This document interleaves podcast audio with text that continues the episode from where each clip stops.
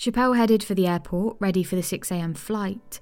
One of her friends had padlocked her bag shut. She was a newbie to travelling, and Schapelle actually found it quite funny. Quote, You don't need to lock your bag, you're only going to Bali. As she made her way through the airport, Schapelle noticed signs that littered the corridors of the walkways, each one slightly different, but all basically saying the same thing death penalty to drug smugglers. This is Red Rum stories about the true victims of crime. Friday, the 8th of October 2004, wasn't a Friday like any other for Schapelle Corby. She was headed out of Australia, where she lived, and was going to holiday in Bali with her brother James and two friends. Her life in Australia was nice. She had a good group of friends, she was close to her family, but she'd been looking after her dad, who'd been unwell for a while, and she was looking forward to having a break herself. The holiday had been planned to also tie in with Schapelle meeting up with her sister Mercedes and her two children. Mercedes was turning 30 and wanted her siblings out in Bali to celebrate with her. And Mercedes' husband was from Bali, so although they lived in Australia, they'd been over in Bali for a few months visiting this side of the family and the life he'd grown up living. Mercedes' 30th birthday was going to be a big one, so along with her brother James and their two friends, she joined a total of 16 people heading out to celebrate the big day, and she had planned to stay for two weeks. Schapelle headed off for the airport, ready for the 6am flight. One of her friends had padlocked her bag shut. She was a newbie to travelling, and Schapelle actually found it quite funny. Quote, You don't need to lock your bag, you're only going to Bali. Schapelle hadn't put padlocks on her suitcase, and so she, her two friends, and her brother checked in their bags. Schapelle had all of her bags and her two friends' bags checked in under her name because she'd booked the flights, and then the four of them made their way through security and onto the plane. The flight itself was pretty uneventful, with Schapelle and one of her friends having a few beers on the six hour flight that landed safely at Ngurah Rai Airport, where they then headed straight for baggage. As she made her way through the airport, Schapelle noticed signs that littered the corridors of the walkways, each one slightly different, but all basically saying the same thing death penalty to drug smugglers. Schapelle walked over to collect her bags, including her bodyboard, and noticed that the bodyboard bag's handle had been cut. She thought it was annoying, but didn't pay it too much attention, as there was a shoulder strap on the other side and she could use that to carry it. When they reached security that end, Schapelle's brother James went first. His bag was opened, visually checked, and then closed again, and he was allowed through. Schapelle's bodyboard bag was next. She placed it on the counter and noticed that the double zip was done up in the middle. She always did them up to the left side, just out of habit, but this time they were in the middle. She didn't remember doing that. Either way, she didn't worry. In fact, she didn't think much of it at all. Instead, she opened it up. The security officer hadn't asked her to, but she'd seen her brother be asked to open his bag just moments earlier, so again, out of habit, opened her bag for the officer. As she did so, she looked down and saw a largish sized see through bag. On instinct, she slammed the bag shut again but could smell it straight away. It was marijuana. A uniformed officer walked over to the scene and opened the bag up again. Then he told Schapelle that she should wait here and told James to carry the bag to the office. The odd thing was that even though Schapelle had told the security officers that the bag was hers and nothing to do with her brother, they wouldn't let her take the bag, they made him take it. They also then just left her there, standing by security. She was free to go if she wanted. After a few minutes, she turned back around away from the exit and walked over to the office James had gone into just moments earlier. When she got there, she found James sitting at a table with the bodyboard bag open, sat on the table in front of him. On top of the bodyboard bag was the clear bag full of marijuana. The next hour or so were a blur, with people coming in and out of the office, many touching the bag, taking samples out, smelling it, and officers speaking to each other and laughing at both Schapelle and James. Obviously, Schapelle and James denied it belonged to them, and one of the men in the room left and returned a little while later with some liquids to test the substance. He took the sample from the bag and then mixed it with a small amount of liquid that ultimately turned purple proving it was a narcotic. What was odd was that none of the other bags that had been checked under Schapelle's name were ever searched, not hers or her two friends' bags. James and Schapelle were transported to the nearby customs office outside of the airport, where they were met by their sister, Mercedes. Eventually, Mercedes managed to convince the officers to let 16 year old James go. He was young and the bag had been claimed as Schapelle's. They really couldn't keep him. Over the next day or two, Schapelle was held, strip searched, and then a number of men came into the office and presented her with a document and told her to sign it. The papers were written in Indonesian, so a man came in to translate it for her. Thankfully, Mercedes also spoke Indonesian, so managed to start translating it too. The man who'd come to translate it for her wasn't being truthful about what the paper said, and so Mercedes took the paper and spoke it out. It was essentially a confession. Schapelle refused to sign and said she needed a lawyer, but the men were persistent, stating that she could have a lawyer tomorrow, but for now she needed to sign it. Things would be harder for her if she didn't just sign it. Even so, Schapelle refused. By the Saturday morning, Schapelle had a lawyer who told her that if she couldn't prove she hadn't done this, then she might get the death penalty. Throughout the first few days, Schapelle was convinced that this big mistake would be shown to be just that and everything would be cleared up. Surely they'd have some way of proving that this wasn't on her. She thought of the numerous ways they could prove her innocence, perhaps baggage x rays, or they'd at least have the recorded weight from the check in and could prove that someone had tampered with her bag before she touched down. What she didn't realise was that none of that could help her. The airport security was actually run by a number of different agencies, and Schapelle's lawyers struggled to get any answers or useful information. They didn't have the baggage x rays, or they only scanned for explosives specifically, or the weight of the baggage was only done in total baggage weight, so it would include her friend's luggage, both of which had been taken out of the airport when her friends had left to get her sister. Schapelle's mum travelled to Brisbane Airport four times over the first few days and weeks to get the CCTV footage, but the responses she got were mixed. One person confirmed that the CCTV from the airport hadn't been recording that day. Another said it had been recording but had since been wiped. Schapelle was transported to the local holding jail where she was taken down to her cell. The walls were covered from top to bottom in graffiti. Some of it was in pen, some of it was made out of human feces. Four days after Schapelle's initial arrest, she was taken to an interrogation room and questioned for the first time. Part of the interrogation meant that Schapelle had to remember and outline everything that had happened and got her to the point when her bag had been searched. The statement was written down and taken away to be typed up. Once it was typed up, the statement was brought back to Schapelle so that she could sign it. Just a few seconds before she was about to sign it, Schapelle's lawyer noticed one of the lines said, quote, Yes, the board cover, bodyboard, fins, and plastic bag do all belong to me. The plastic bag was not in her original statement and it wasn't hers. She knew it wasn't a typing error. It was done with full intent. After that, Schapelle did an interview with 60 Minutes from the place she was being held. The guards would never have let her, they hated the media, so her lawyer had to sneak the interviewer and camera person in. The tiny handheld camera was brought in and out of a bag every few minutes, as everyone was on high alert, and the one police officer who'd been tasked with watching Schapelle had been taken into the next room by her lawyer to attempt to give some kind of privacy.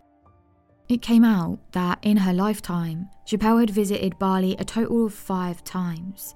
The first had been when her sister Mercedes called her one afternoon and said that she'd nearly finished up her work visa in Japan and was thinking about taking a holiday to Bali. She invited both Schapelle and her brother, who both said yes.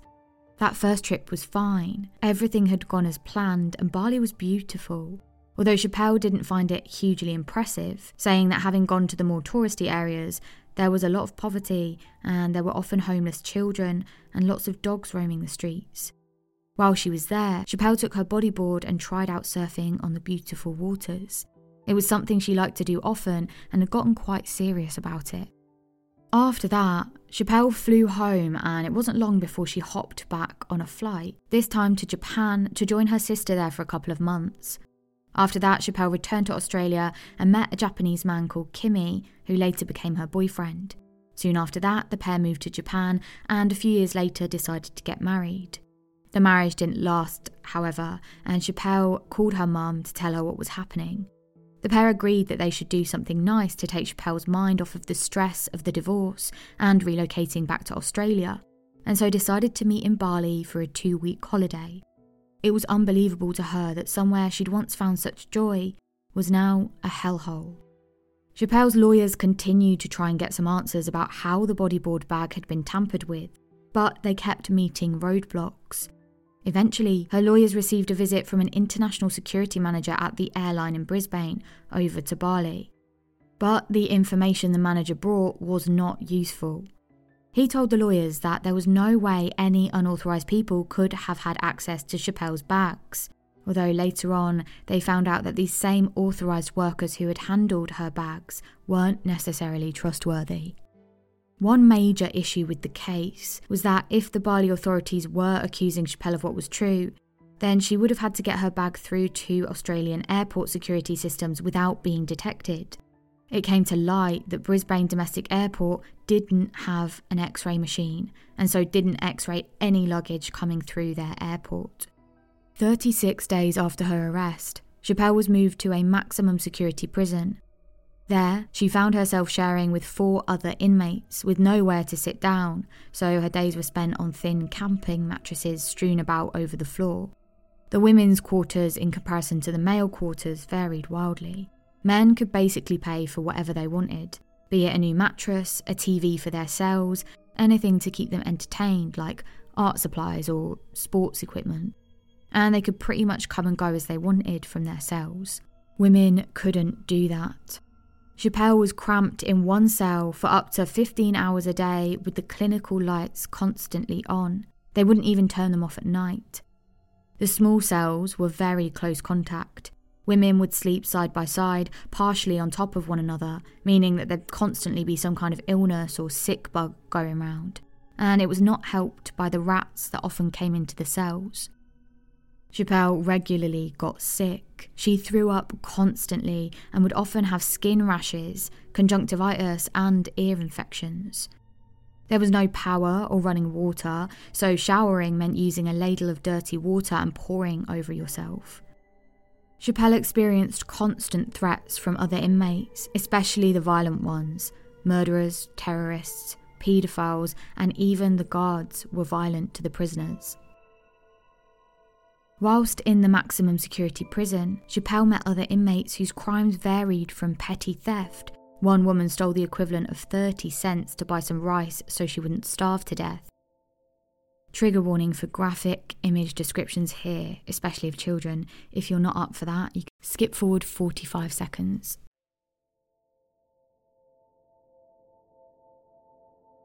One woman had discovered her husband was having an affair with their maid and had been for three years. One day, she took the maid to the markets to buy some carving knives, and on their way back, the woman pulled over to a secluded beach and stabbed the maid again and again until she died. Another time, she found out that one man, a dentist, and his assistant had done around 2,000 illegal abortions. The man had aborted babies who were eight months old, He'd go in with scissors and cut the baby out piece by piece. He got two years for those crimes, and his assistant got eight months.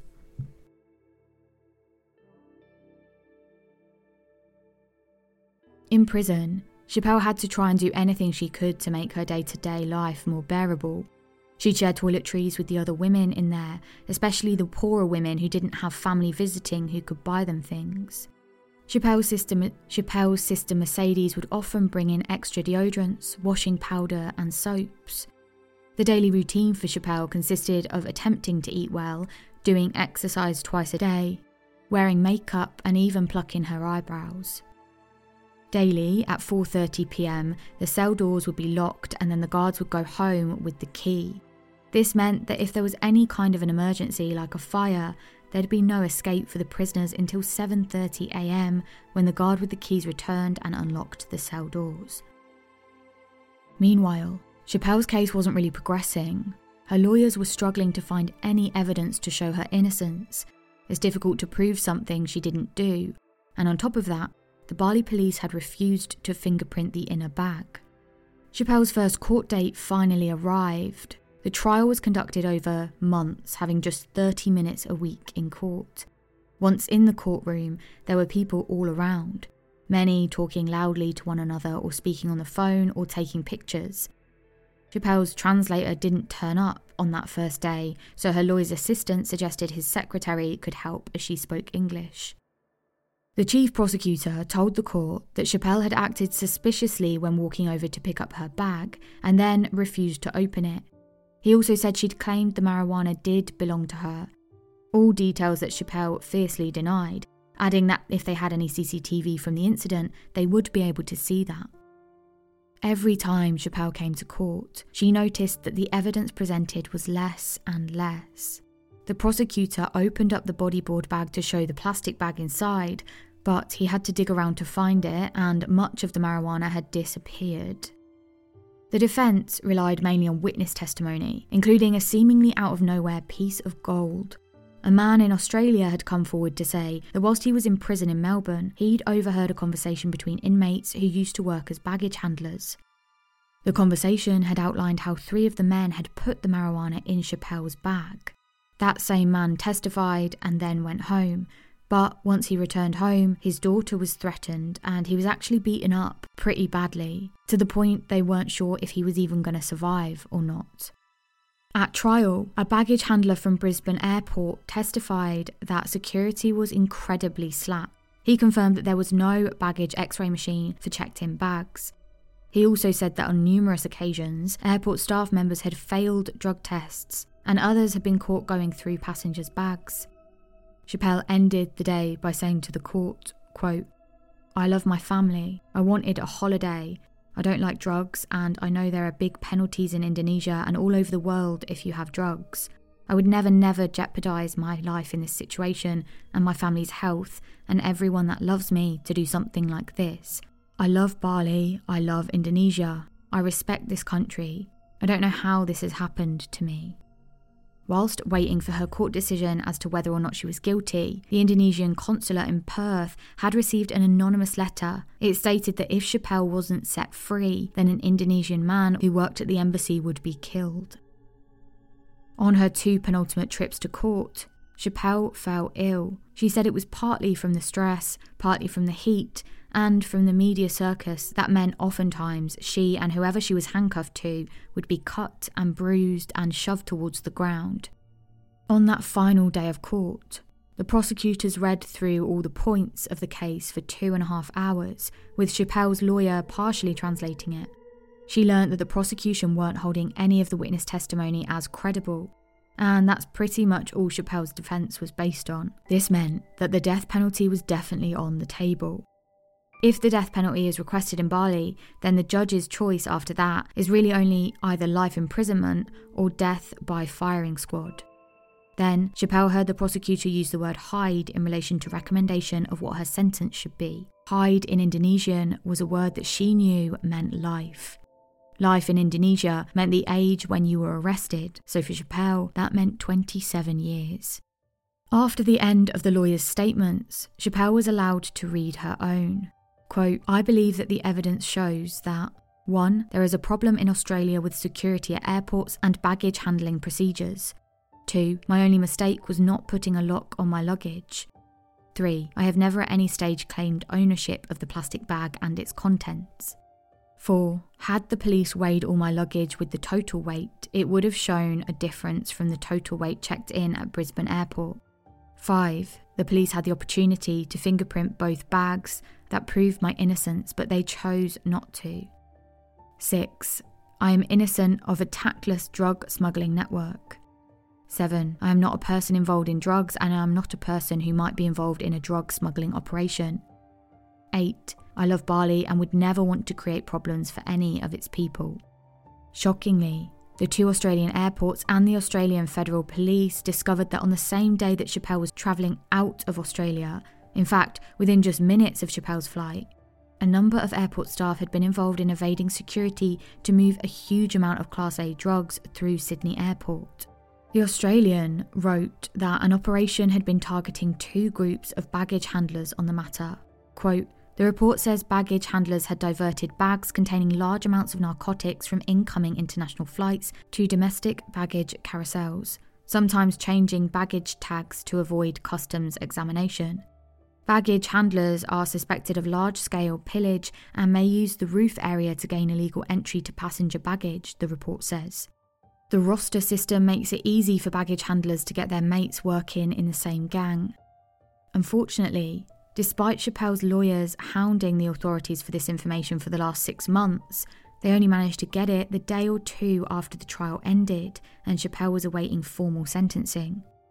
Her lawyers asked the judge to take it into consideration, and although he said he might consider it, ultimately the trial was over, so that information had no legal standing. Schapelle was sentenced to 20 years. Interestingly, Schapelle's sentence was one of the highest ever for trafficking marijuana. Two Indonesian brothers had been caught importing just under the weight of the same substance of what was found in Schapelle's bag, and they were charged under Article 82, the exact same as Schapelle, which does carry a potential maximum of the death penalty, but they were sentenced to just five and six years, respectively. The authorities were, in Schapelle's words, trying to make an example of her, although it did seem to tally with the inconsistency Schapelle had witnessed of her fellow inmates' sentences. Some would get eight months for murder, others five years for petty theft. After that, Schapelle changed legal teams to help with her appeal. On appeal, her sentence was first cut by five years, taking it down to 15. And then, over the next few years, she continued to live in the tiny cell, with cellmates coming and going. She also continued to be unwell, contracting painful eye and ear infections that left her temporarily deaf in one ear. She was also sharing the cell with 15 people now and had two cellmates who were regular users, often using Schapelle's spoon. Five weeks after that, Schapelle's appeal was rejected and her sentence was reinstated to 20 years, and her next judicial review was rejected in 2008. However, in 2013, Schapelle was given the life changing news that after eight years in prison, she would be released on parole. In February of 2014, at 8:15 a.m., she was released, leaving the prosecutor's office just after 9 a.m. As part of her parole, she had to stay in Bali for the following few years and had to report to the office once a month. In May 2017, Schapelle boarded a plane headed out of Bali and arrived in Australia the following day. Since then, she's created an Instagram account where she posts updates of her life back in Oz and works making resin clocks. She has since appeared on SAS Australia and Dancing with the Stars Australia. And to this day, maintains her complete innocence and wrongful conviction for nine years.